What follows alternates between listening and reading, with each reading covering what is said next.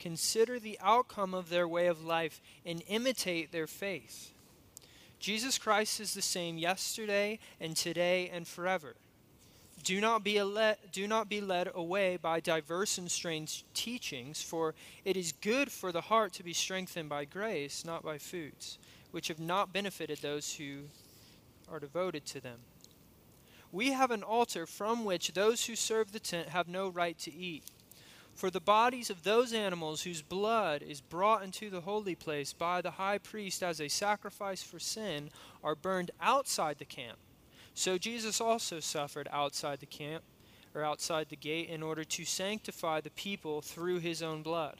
Therefore, let us go to him outside the camp and bear the reproach he endured. For here we have no lasting city, but we seek the city that is to come. Through him, then, let us continually offer up a sacrifice of praise to God. That is the fruit of, of lips that acknowledge his name. Do not neglect to do good and to share what you have, for such sacrifices are pleasing to God. Obey your leaders and submit to them, for they are keeping watch over your souls, as those who will have to give an account. Let them do this with joy and not with groaning for that would be of no advantage to you. Father, we do pray that you would speak tonight in our hearts through your word. Lord, we are a people completely incapable of accepting your words apart from your intervention and apart from your grace. Left to our own devices, we would be left helpless incapable of hearing your word, heeding your word, and obeying your word. So give us the grace we need tonight to accept this word that has come from you and help us to do so with gladness. In Christ's name we pray. Amen. The coddling of children and adolescents is not a new thing in our society. It's been an ongoing I would call it an epidemic for the past few decades. You can call it whatever you want a helicopter parent, a delayed adolescence. It's all essentially the same thing. Children are never told no, children are not given any responsibility. And when the student gets in trouble at school or gets a, a B minus on a test, that parent is in there fighting the cause of his or her child. You know something has gone wrong in the culture when a sprained ankle is treated as though it's a broken femur, right? It's where we're at. When someone needs therapeutic counseling because they have been told their opinion is incorrect, you know we are headed in the wrong direction as a society. But this, this issue does not stop with children parents continue to treat their grown adults as though they are still children. And sure, yeah, you can live at my house until you're 25, even though you only work a part time job and don't pay your bills. Parents hate to see their children struggle. And children have taken notice of that and there's much we can say about this. We can comment, comment on how it affects our culture at large. We can comment on how this is the mishandling of parents. Yet today, that's not what I want to focus on. Today, I want to point out that this issue is actually a disservice to the church. Coddling and helicopter parenting is a hindrance to you as you seek to persevere in a hostile culture. If you have been trained into thinking that you need psychiatric therapy after hearing an opinion contrary to your own, you're going to struggle when you are mocked and ridiculed for your faith. How do you think you're going to fare when you lose your job after your boss realizes that you are a devoted Christian? If you've been coddled all your life and told that you are able to do whatever you set your mind to, and no one can stand in the way of you and success, the Christian life is going to be difficult for you. Because God is not in the business of coddling his children. God is not a helicopter parent. In fact, he did not even spare his own son from ridicule, from abuse, and from torture. We see this in verses 12 and 13. These two verses serve as the heartbeat in this passage. Jesus went outside of the camp to suffer at the hands of men, and therefore we must follow him out the gate, even if it costs us our own lives. That's the thrust of the passage. And with that in view, let's look at our passage and, and try to understand everything in, in this context. First off, verse 7, we are called to remember our leaders. Verse 7 Remember your leaders, those who spoke to you the word of God, consider the outcome of their way of life, and imitate their faith.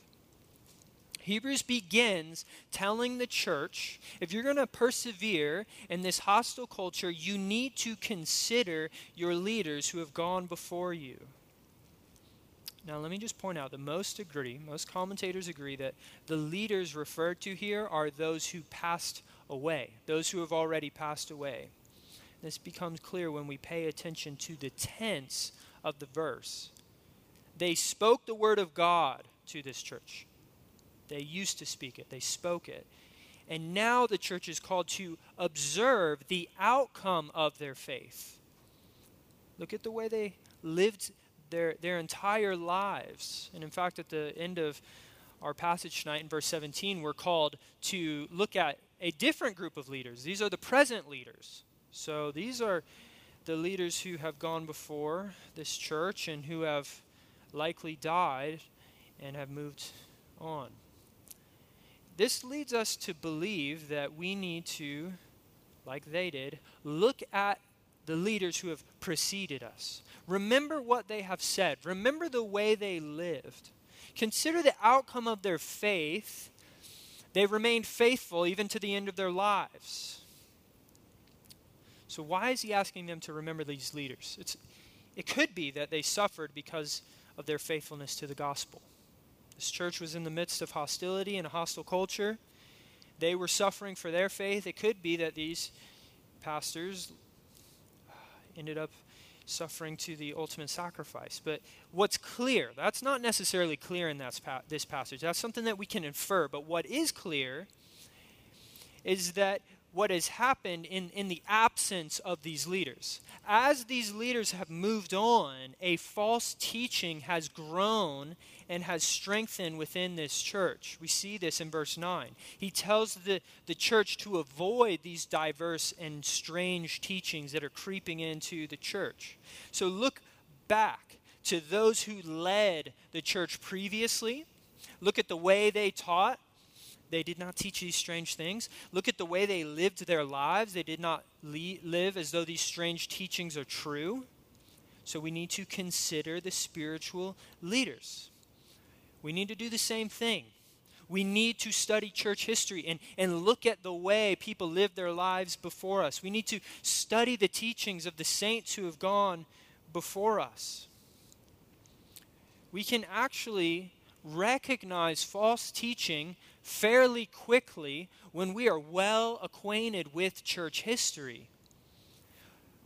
So, when a, a teaching arises for the first time in, in the 2,000 year history of the church, that, that should raise eyebrows. And when you understand church history and you see this is the first time this doctrine has ever reared its head, it should make that argument suspicious. Doesn't mean that those who have gone before us have been perfect. It doesn't mean that their understanding of Scripture was without error. But we should be at least cautious when someone brings to the table a brand new idea about Scripture. We'll actually see more of that as we keep going. Actually, I think this is why verse 8 comes to our attention. Verse 8, look what we see here. Jesus Christ is the same yesterday, today, and forever. I mean, at first, this seems like a very significant truth that has almost nothing to do with the rest of the passage. Right? That's kind of how it appears. You're like, I don't really understand what this has to do with what he just said. And unless we're reading carefully, it's hard to understand what it has to do with what he's about to say. How does this relate? Well, what was preached by the former leaders in this church does not change simply because of the fact that Christ does not change. With the new leader should not come a new message about Christ. That's because Jesus is not a shapeshifter. He does not change to neatly fit within your culture or in your situation. He's not a chameleon. He does not just blend into a specific place and time within history. Within with a new pastor should not come a new message about who Christ is. Jesus is not like a politician of our day who decides that after being against an, an idea for years and years and years, just decides, I'm going to change my idea on, on that specific concept because it's socially acceptable now. You see, if your understanding of Jesus fits within all of your natural, preconceived ideas, then you have hijacked Christ, most likely. If your concept of who Jesus is does not make you uncomfortable at times, I would argue that you are turning Jesus into an image of your own imagination. He is not a right winged nationalist. He is not a left wing social justice warrior. Jesus doesn't fit into the natural cultural boxes of our day. This reality about Christ is related to what we were just saying about church history. If some new idea or new interpretation about who Jesus is or what Jesus has said shows up, it should be treated with suspicion. Christ was there for the former leaders of yesterday, and he's, he's still the same for us today. But here's where our culture and this concept butt heads. Right now, we live in a culture that is all about progress. Our culture is all about advancing forward. We want the newest thing. And when this mentality seeps into the church that we need the newest thing or we need to, to move society forward, we need to bring in new moral norms, it inevitably produces false teaching. Whether we are talking about, to hit some of the hot topic button, hot button topics of today, right? Whether we're talking about LGBTQ issues or whether we're talking about gender roles, we cannot be manipulated by the culture into altering the clear teaching of Christ. Do not be duped by the argument that this text does not apply to us anymore.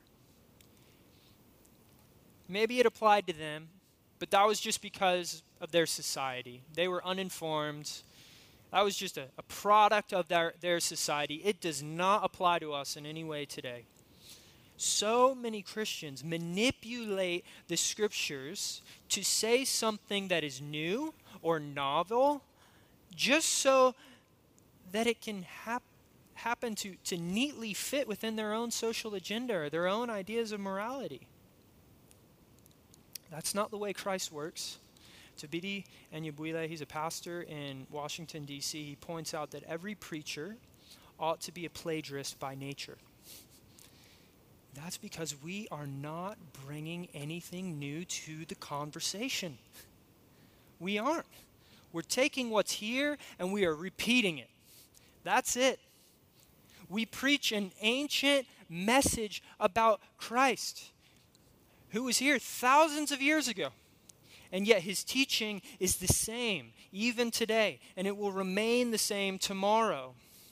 And this will be hard for many of you because so many of you, like others in our society, like myself at times, we want something new. We want to think about a, a novel idea. We love change. We love the idea of novelty. There are those who firmly believe and will continue to believe that the grass is always greener on the other side. Therefore, we need to push forward. But there is a danger in this mentality, and we read about it in the next couple of verses. Verses 9 through 10. Do not be led astray. Verse 9 Do not be led away by diverse and strange teachings, for it is good for the heart to be strengthened by grace, not by foods, which have not benefited those devoted to them. But we have an altar from which those who serve the tent have no right to eat. Because Jesus does not change, do not seek out false teachers who manipulate his words. Do not forsake the Jesus your previous leaders taught you for the Jesus these false teachers are trying to give you. They're panhandlers. These strange and manipulative doctrines that we read about here in verses 9 through 10 are related to what we've seen throughout the course of the book of Hebrews. They were teaching that these certain foods would strengthen you. Right? So so what's going on here? Are these guys just trying to espouse some type of vegan, veganism or something, right? Like I mean that that movement's caught in, caught hold here in our church. Is that what they're getting at? Are these teachers like health conscious nuts who are creating these documentaries on Netflix. Is that what they're getting at? These foods, and only these foods, are going to give you strength. No. Actually, he's referring to the temptation to return to the old sacrificial system. He's, he's saying that these false teachers are calling the church to return to the Jewish altar and participate in those sacrifices. This is what we've seen throughout the book of Hebrews. The church is faced with a specific temptation partake in Christianity and at the same time accept the Jewish religion. These teachers wanted the Christians to eat from the altar of sacrifice as though it would provide them some sort of spiritual strength. I mean, in what ways do we fall into this same pattern of deception? I mean, I, I do imagine that you aren't waking up in the morning thinking, I need to go to the sacrificial altar. I need to, to eat and get life. Right? You want to roll with me down to the, the synagogue so we can get some of that meat? I've been feeling really far from Christ. Is that the type of thing that we're tempted with? I don't, I don't think so. That's not the conversation I think any of you are going to have too soon, right? Blair says no. Yet, do we do this in our own subtle ways? I think we do. Instead of looking to Christ for strength, where do we look? Couple of different ideas here. Sometimes we think that we need a, a worship experience in order to gain the spiritual energy that we need to survive.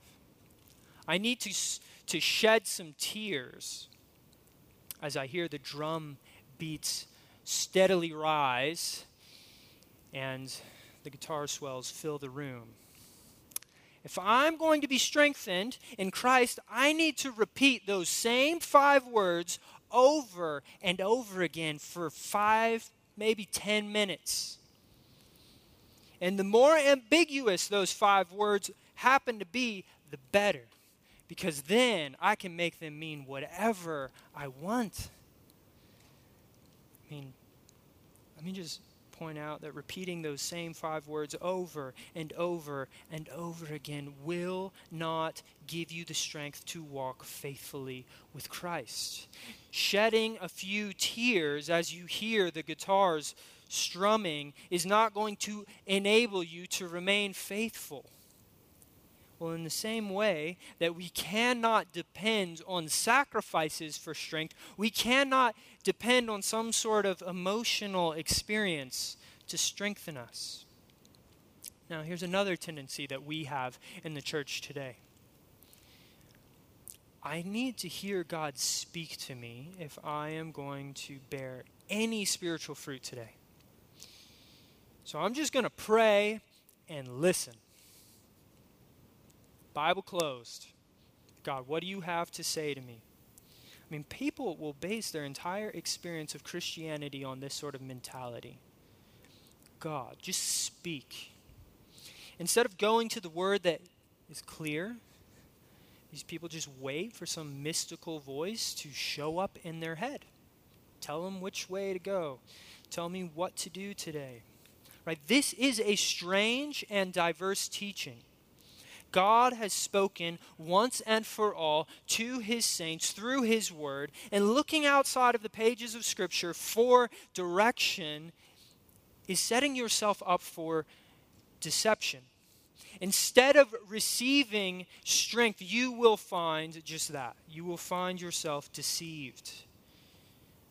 So, what do we actually need in order to be more faithful to Christ? We need grace. Verse 9, we find that it is good for us to be strengthened by grace, not foods, not some sort of experience not some mystical voice ringing out in our head. We are to be strengthened by grace. So you need to get on your knees and plead with God for strength. You want success in your evangelism? Seek God and beg for success. You want to, to experience success in your battle and in your fight against sin? Plead with the giver of every good gift, and he will give you what you need. God's grace, let me just correct this if, if you don't understand this. God's grace is not merely the gift of salvation that we will experience one day in the future. God's grace is not limited to the idea of justification. God's grace is all encompassing. It is the sustenance that we need to survive every waking moment of our lives as Christians. Here's the thing, though no false teacher likes to hear that. In the next couple of verses, we begin to see that these false teachers were so committed to their cause that they would persecute those who would not comply with their message. You don't believe us that these sacrifices will give you spiritual strength? Okay, you're going to suffer the consequences. Verses 11 through 13. For the body of those animals whose blood is brought into the holy place by the high priest as a sacrifice for sin are burned outside the camp. So Jesus also suffered outside the gate in order to sanctify the people through his own blood. Therefore, let us go to him outside the camp and bear the reproach he endured. Here's what he's saying. Just like the sacrificial animals would be burned outside of the camp, so too Jesus suffered outside the camp. In the Old Testament sacrifices, the blood would be brought into the holy place, poured out on the altar, and after that, the animal would be brought outside the camp to be burned. And he's pointing here to the similarity between that sacrifice and Jesus' sacrifice. Jesus also was brought outside the camp as a sacrifice. But there's more going on here. He's not only thinking about the fact that Jesus suffered as a sacrifice outside the camp, he's pointing to the fact that he suffered persecution outside of the camp. Jesus, remember, left the city of Jerusalem to suffer outside of its walls on the cross. In fact, when we read the story about Christ, we see that he was brought out of the city and he didn't just suffer as a sacrifice, he suffered as a martyr. he was tortured. And now we too are called to follow Christ outside the camp and bear the reproach that he endured. In other words, leave the city and suffer with Christ. Leave Jerusalem. And when you do that, when you follow Christ outside the walls of Jerusalem, you will suffer in the same way Christ did. Leave Judaism, is, this is really what he's saying. You leave Judaism and follow Christ, and when you do that, you need to do so expecting to suffer in the same way that Christ did. You will bear the reproach that he endured. And we actually experience the same thing today, but in a quite different way. When you make the break with the ways of this world, it will so often result in suffering. We follow Christ outside of the camp to suffer. God does not coddle his children, he calls them to sacrifice leave the benefits of being associated with this world for Christ, even if it costs you your life.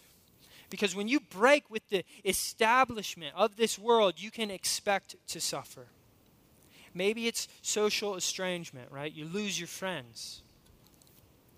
Maybe it's more than that. Maybe you get a job at a tech company in San Francisco and the moment you hear, they hear that you are a Christian, they cut you from the payroll. This is why we read in 1 Peter 2:11. Beloved, I urge you as sojourners and as exiles to abstain from the passions of the flesh, which wage war against your souls. When we follow Christ outside of the camp, we become sojourners. We become exiles because the place we are living is not our home. We may live here in this culture and in this society, but in a real way, this is not our culture and our society. This is not our kingdom, even though we dwell within its walls. We dwell in a different kingdom, ultimately. As those who follow Christ, we run the risk of losing everything for his name's sake. And we read about that very thing here. The Hebrews, the, or the author of Hebrews, is calling this church to suffer. Leave the camp and die with Christ. Like I said, presumably, this is exactly what happened to the former leaders in the church. But we can have confidence when we leave this camp because we know what God has accomplished on our behalf. You see, when we bear the, the reproach of Christ, we can actually do so with hope, knowing that God is calling us to a better kingdom. Verse 14 For we have no lasting, for here we have no lasting city, but we seek a, a city that is to come. So we can go into suffering with boldness and with determination because we know we have a city that is lasting. We have seen this throughout the book of Hebrews, right? There's this continual reminder. We can find hope in the future promises of the gospel, and we better not try to find our hope here and now. But we are so quick to seeking hope in the things of this world. I need a better job. I need more vacation. I need a better sex life. I need more freedom. I need a better car. I need a better house. Yet all of these needs and hopes will leave us empty. I got a 5% raise. And I'm going to be totally happy if I never receive another raise for the rest of my life. Said no one ever. This world and the things of this world do not satisfy in any lasting way. The moment you get the raise, you're looking for your next one. The moment you get the 5% increase, you're wondering when it's going to turn to 10.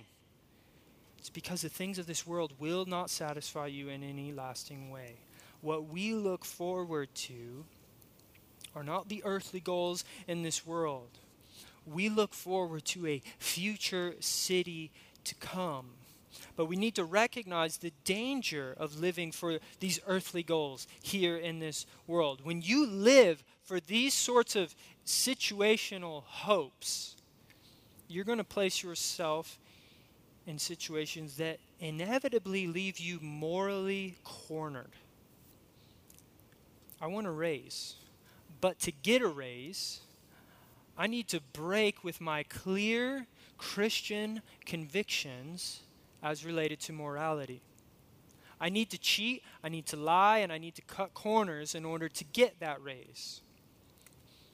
Well, here's the thing when you are living for the things of this world, when you are living with your hopes set on this world, you're going to do just that. You're going to cheat, you're going to lie, you're going to cut corners. But when we recognize that we are not living for the sake of this world, we're living for an eternal home, we can be okay with never getting the 5% raise in our entire lives. That can change our entire perspective. We can put up with the mocking and the belittling. We can put up with even losing a job for the sake of the gospel. Right? That is the type of sacrifice that God is calling us to. One of devotion to Christ. So don't participate in these false sacrifices that will not benefit you. Participate in this sacrifice that God is calling you towards. We see this idea of true sacrifice further explained in verses 15 and 16. Through him, then, let us continually offer up a sacrifice of praise to God. That is the fruit of the lips that acknowledge his name. Do not neglect to do good and to share what you have, for such sacrifices are pleasing to God. He is correct. This misunderstanding uh, is infiltrating the church. We, we do not need these sacrificial ceremonies in order to offer sincere sacrifices, but we are called to sacrifice.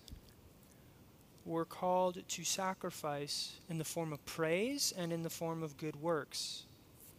We do still offer God sacrifices, but these aren't animal sacrifices.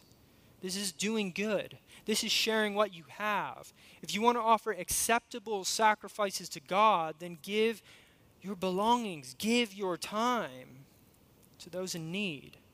This is similar to what we saw last week when we heard about hospitality, true Christian biblical hospitality, which offers a sacrifice to God by giving time and possessions to those in need. Now, I want to go on a bit of a rabbit trail, but I think it's worth going on. Let's put ourselves in the minds of the Hebrews for a moment. For some of them, the reason they were being tempted into offering animal sacrifices was because they were becoming fearful of what may happen to them if they forsake Judaism. If I sake, if I forsake my, my Jewish heritage, I will suffer. And yet it's likely, I think we see this in the book of Galatians, that there were others in the church who were being tempted to think that they need to offer these sacrifices because these sacrifices somehow made them more spiritually holy or spiritually acceptable in God's sight. If you are more spiritual, you're going to keep coming to the altar and offering sacrifice. Notice those are two different mindsets, those are two different driving motives. One is motivated by fear, whereas the other is not motivated by fear, but motivated by this hope of being more godly or more pious. You know, sometimes we fall into a similar mindset. If I just do these things, then I will become more pleasing to God. If I live this type of lifestyle, then God will find me more acceptable. We hear these sorts of lies in our culture.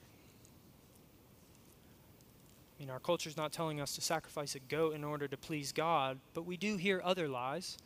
Right? For instance, we may hear that God is more pleased with the missionary than he is with the typical member of the church who works 9 to 5 and has a family.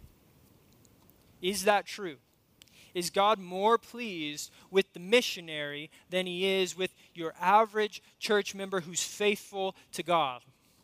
No. Hebrews says no. This is minimalist Christianity that Hebrews espousing, right? That's a cool word, right? Be minimalist. Well, here's how you can be a minimalist Christian. God is pleased when you simply adore Christ in worship and sacrifice for your brothers in need. Put it another way love God and love your neighbor. That is simple, minimalist Christianity. But our generation finds it so attractive that in order to please God, we need to sell everything we own and move to a third world country on the other side of the globe. Move to Calcutta. Serve the orphans if you really want to please God. Okay, yeah, sir, you, you serve in the nursery. I guess that's cool.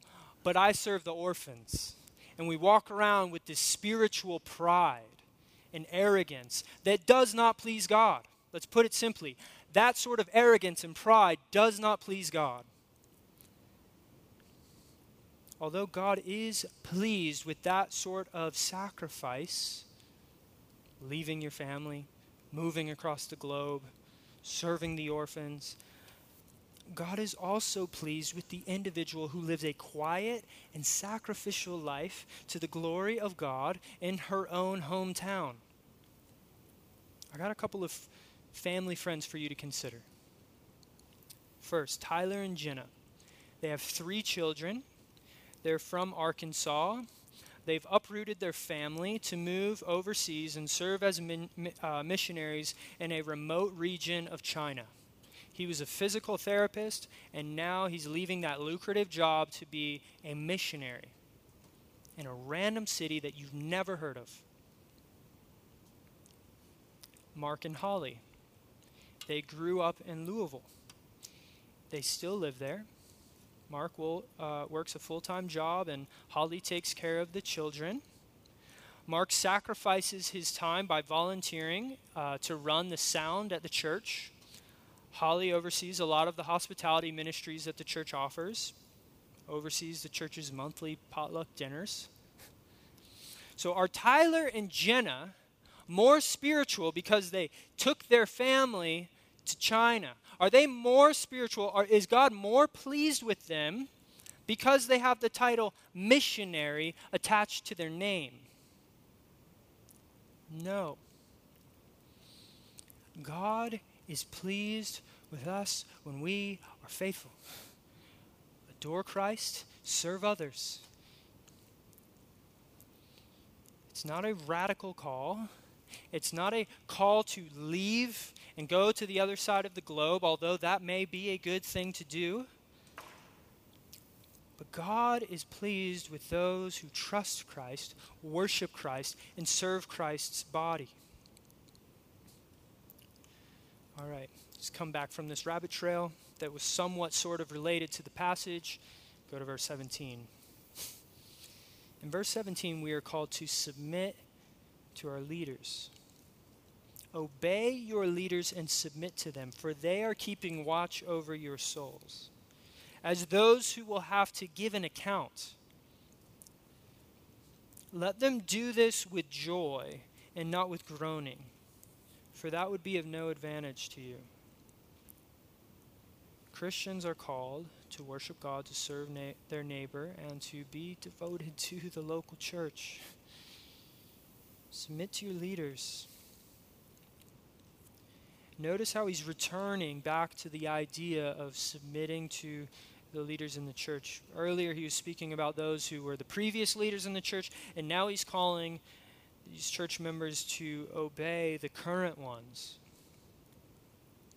We've considered the former leaders. We've considered the suffering of Christ. Now walk in obedience to your current leaders. Look at how he's bringing this idea of forsaking Christ up yet again in the book of Hebrews. Over and over again, we have been reminded of the consequences that come when we forsake Christ. And yet, here he brings it up again with a bit of a twist. If you forsake Christ by turning from him, then you are putting yourself and your spiritual leaders in jeopardy. You're putting your leaders in a difficult situation when you forsake Christ for the sacrificial altar. You're putting your leaders in a, a difficult situation when you decide, I don't want to suffer for the sake of Christ. I'd rather stay tied to the things of this world your leaders will have to give an account for you. And there's a weightiness in this, right? There's a weightiness when it comes to being a leader in ministry. Christ says that he will leave the 99 sheep and go after the one. And he expects the same from his pastors. Mark Dever has pointed this out. As a pastor, it's tempting to say, Today was great. We had 30 more people here tonight than we had last week. I mean, that seems like a good thing, but what Dever points out is that sometimes we celebrate those 30 without even recognizing that two people aren't showing up anymore. It's easy to be excited about growth and not give a second thought to the fact that one person has left the fold the leaders of the church will be put on the spot regarding those in their care. I just want to let you know that for me is a weighty reality that I cannot ignore. Neither can any of the other pastors here ignore that. Hebrews is saying because this is true, you should honor and submit to your leaders so that they may have a joyful time of ministry, not a begrudging one. This means, for the sake of your soul and for the sake of the pastor, you should follow Christ outside the camp, even be willing to suffer. You know, I've only been here for a little while over a year, but I have to say that it is an encouraging and a joyful thing to see individuals growing in Christ before my eyes. I've seen growth take place in, in specific individuals in this ministry over the past year, and that is a joy for me to see. And I'm telling you, it will be a joy for me in that moment to stand before God and to give an account for those who are growing in Christ. Let's pray. God, we reflect on these realities, and, and though they are weighty in ways, they are also joyful.